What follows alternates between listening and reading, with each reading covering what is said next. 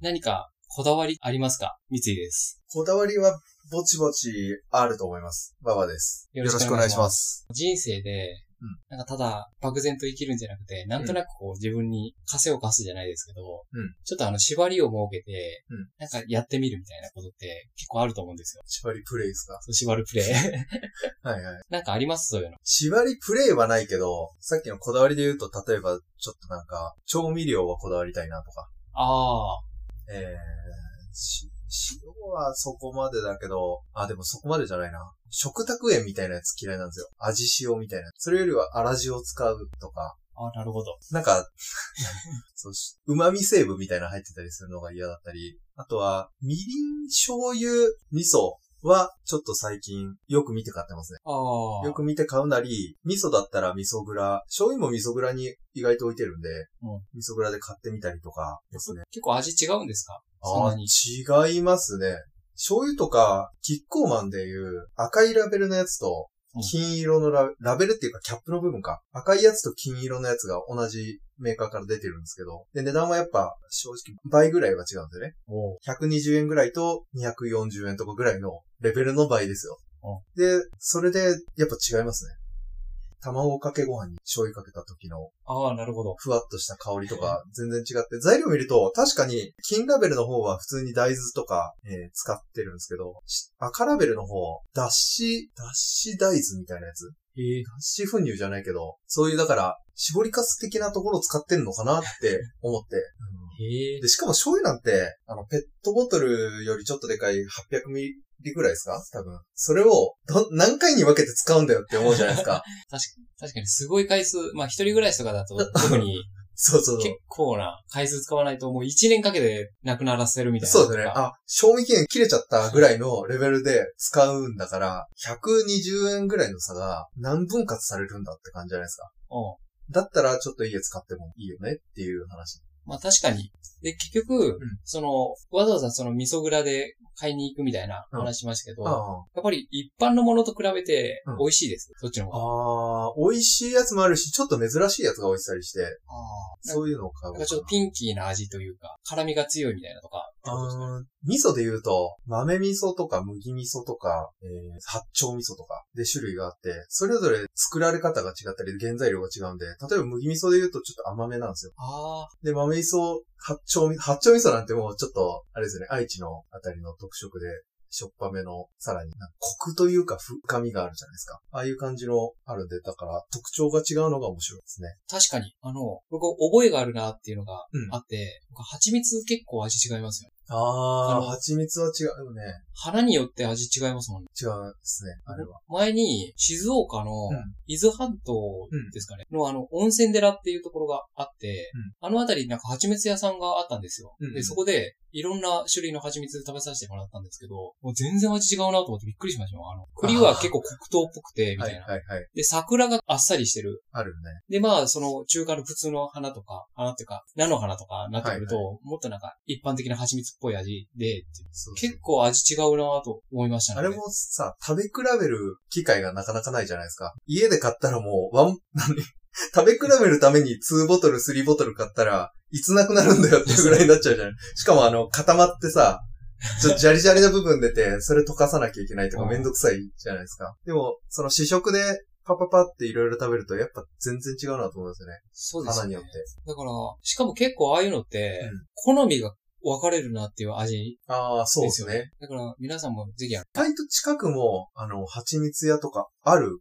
ことがあるんで、うん、ぜひ。なんそうなんですよ。ということで、はいまあ、こだわりうんの話なんですけど、まあ、今回が、うんまあ、記念すべき51回目ということで、うん1年過ぎたはい、ですよね。なので、僕今まで、なんか地味にうん、自分に課してたうん、縛りみたいなのを、今日で解放しようかなうんと思います。はい。で、ちょっと今回は本の紹介というよりも、まあ今までどういう本を紹介してきたかっていうことうんの話をしようと思います。はい。で、僕が課してた縛り何だと思います音声なんで見せられないですけど、ここに50冊の本があるんですよ。うん。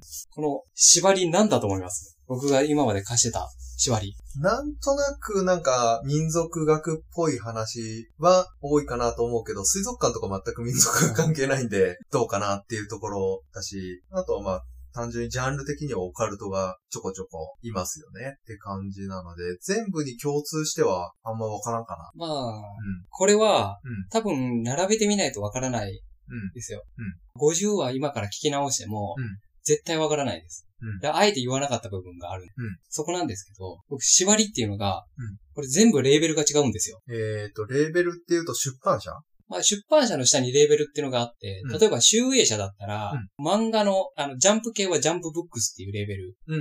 で、小説になると、あの、集英社文庫うんとか、おーあとはあの、おーもうちょっとし、僕の紹介するもので言うと、集英社うん、新潮だうんとか、スーパーダッシュ文庫っうてんあのライトノベル系のうん、あれも集英社じゃなかったかなっえーていうので、じゃあ、中英社のな下に、はいその、レーベルの枝分かれがそう、めっちゃあるってことですね。そうなんです。うん。で、僕、今まであの50冊うん紹介してきた本、1冊も同じレベルがないんですよ。うんだからわざわざこのレベルを分けてたっていう。うん。た例えば、1回目紹介したものっていうと、うんあの、海洋目格闘技、うん、うん。これが集英社文庫なんですよ。うんとか、次、まあ、コンクリート魂が清月社うん、ですね。とか、身長関係で言うと、例えばディズニーランドという聖地っていうのが岩波新潮。うでん宝塚の謎が朝日新潮とか、うあの、フィリピンパブ城の社会学が新潮新書。で、新書系は大概同じような、あの、大きさなんですよ。うん。本として確かに。とかですね。で、さっき、あの、前回言ったグラフィック社はアート系の本を紹介するものであったりとか、あとはですね、あの、売春と紹介したんですけど、これサイズ社。うん、うん。これは結構裏社会系の本を紹介する、あの、そうっすね。なんか、ち出ょ版資料このちょ雑誌こ見たことあるサイズ社。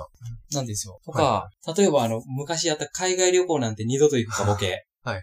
桜さんですそうね。。で、これがもう、あの、私の旅ブックスっていう、うんまさにあの、旅系の本うんうんうん。を扱うような本であるとか、例えばもう同人系うんで言うと、昔あった人間ドラマとしての科学革命。うんこれがもう暗黒通信団うんうん。であるとか、中学歴史不合格教科書ってやったんですけど、うんこれがまあ令和書籍っていう、あのもうこれも同人系のうん本になります。だから、もう竹書房のフラッシュゴードのでかい本とか、あとはね、音楽系で言うと、このディズニーミュージック、ディズニー映画音楽のうん世界っていうのをやりましたけど、これがあの、スタイルノートさんうん。うん。というあの、レーベルで、ここが結構音楽系扱ってるようなものになります。だから、レーベルって、その出版社の中で、ジャンルの中の、ジャンルごとに分けたのがレーベルみたいな感じだから、そう。そのレーベル、例えばサイズ社ってなったら、サイズ社ってなるとこういう系の本が多いよみたいな、っていうのが分かってくるんですかそうなんですよ。うん。一冊取ってみて、あ、この本面白いなと思ったら、うん結構このレーベルで深掘りしていくと、うん結構好みの本取りやすいというか、そういうことですね。で、結構あって、例えばね、あの、万千集会うんでうん。うんうん。出た忍者の本を紹介しましたけど、はいこれ、あの、国書観光会っていうレーベルあるんですけど、ここは、あの、とにかく本が高いんですよ。だかなりマニアックな本を出版するような専門書系が多い。そう、まあ、専門書とか、あとなんか昔の、たくさん売れないけど、狭いファンがいっぱいいるようなはいはい。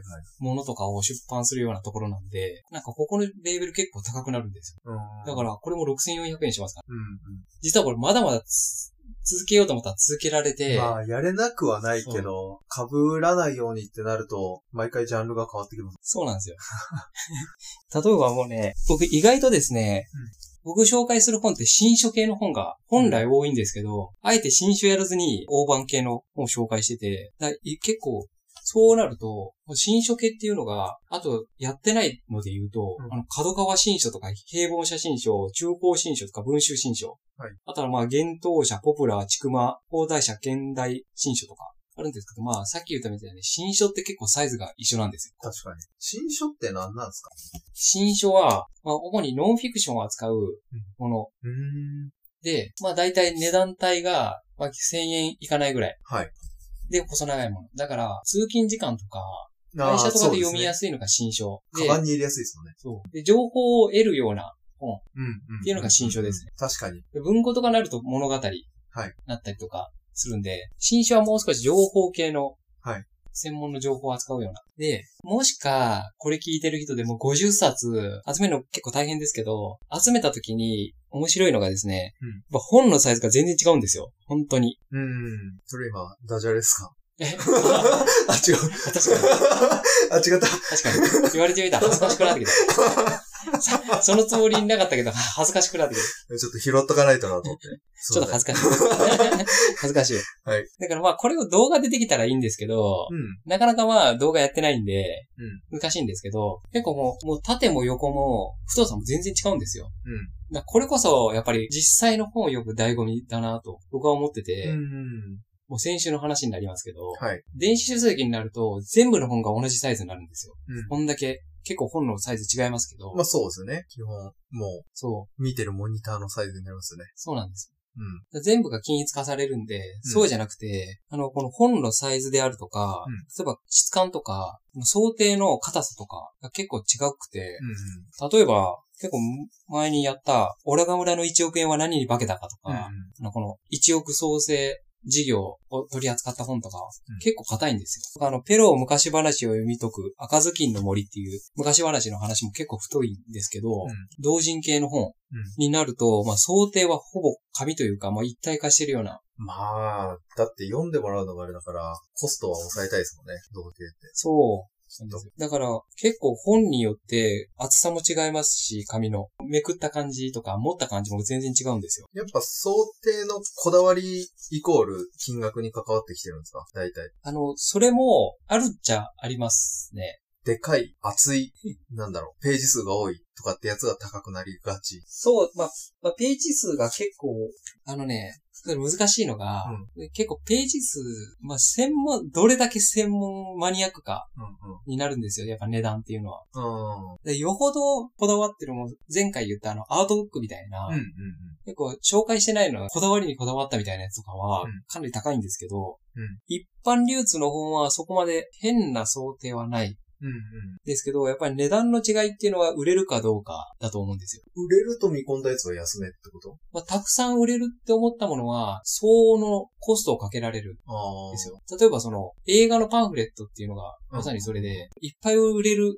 と思われてるパンフレットって、あの結構豪華で、うんそんなに入らないだろうなっていう映画であるほど、結構ちっちゃかったりするんで、あの薄かったり。うんうん。まあ、あと、フルカラーであるとか。うんなので、売れると思ったらその予算で作って、で、あとはまあ回収していくっていう、まあ、薄利多売みたいなうん。ことをできるんですけど、結構その、あんまり売れないだろうなっていうのは、割高いです。うんまあ、確かに、その、最初で何冊に、何冊こうするかみたいなのうで、割れますもそうなんですん。ただ、それが2版3版したところで、金額は変わらないですからね。 だから、ベストセラーとか、あの、めっちゃ売れるほど、それはいいんだろうなとは思いますけど。よ。うんなので、うん。まあ、電子書籍もいいですけど、うん。こういうあの、実際の本を手に持たないとわからない作者の表現したいものっていうのが多分違ってくると思うんで、うんまあぜひ皆さんもあのまあ本を場所取るというので、あんまり本買いたくないなっていう人でもうん。本を買ってみるか、それか結構大きめの図書館に行ってうろうろしてみる。そうですね。まあ、まずは図書館でうろうろするのがおすすめっちゃおすすめかもしれない。図そん書なんあるんだ。そうなんですよ。なんかよくわからない本いっぱい並んでるじゃないですか。そうですねこ。んな本あるんだみたいな。もう、それこそ、コミックス、漫画も最近置いてますし、うん漫画から、ただの地図まで置いてます ね。地方の。だから結構その本っていろいろあるんだなっていうのを感じ取れるんで、まあ電子書籍じゃだけじゃなくて、うんまあ実際の本を手に取るっていう体験もうんしてほしいなとうん。思ってます。ですね。本って管理がぼちぼち難しいじゃないですか。まあも、もちろん日焼けはするし、うん。裁断されたところ茶色くなる、そうそなう。り がち。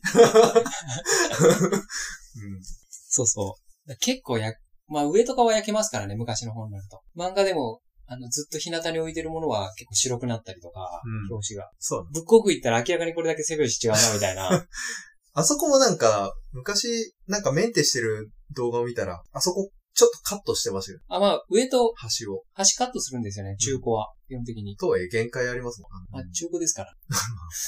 なので、まあ、皆さんもぜひうん。本を読んでほしいなということです。はい。で、まあ、今回うんで51回目。はいということで、はいちょっと来週から1個の本の紹介というか、うんまあ、1ヶ月4回分ぐらいうん僕あの好きな話をしますんで、うん勝手にやったことですけど、自分に枷を貸してうん、いろいろやってきたんで、ちょっと来週から4回ぐらいは、うんまあ、あの、僕の好きなものの話をしていきます。はい。なので、自由に。そう自由に。自由テーマになるんですね。そうもう一冊の本とかじゃないです。もうワンテーマでやっていく。ああ、そういうこともう、一冊じゃないんだ。そはいはい。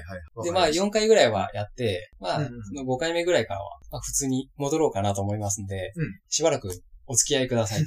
ちょっと、じゃあ、たまりに溜まってた本があるってことですかね。まあ、たまにっていうか、まあ、あの、 せっかくこんだけやったんだから、もう好きな話して、やっぱり50冊もやってたら、うんあんまり興味ないなっていう本も結構あるんですよ、やっぱり。うーん。心と体の疲れ取り大全とか、やりましたけど、そんな興味ないなっていう、うんうんうん。なんか結構いろいろあるんですけど、うんまあ、ちょっと興味のある話をうんしようかなと思います。わかりました。今回の話を聞いて、本が読みたくなってきましたね。今すぐ書店や図書館に向かいましょう。そしてあなたも、本本読もうぜ本読もうぜラジオではお便りを募集しています。概要欄にリンクのあるメールアドレスにメール、または X のリンクから DM 送信してください。番組を気に入っていただけたら、フォローと評価をよろしくお願いします。ありがとうございましたあり。がとうございました。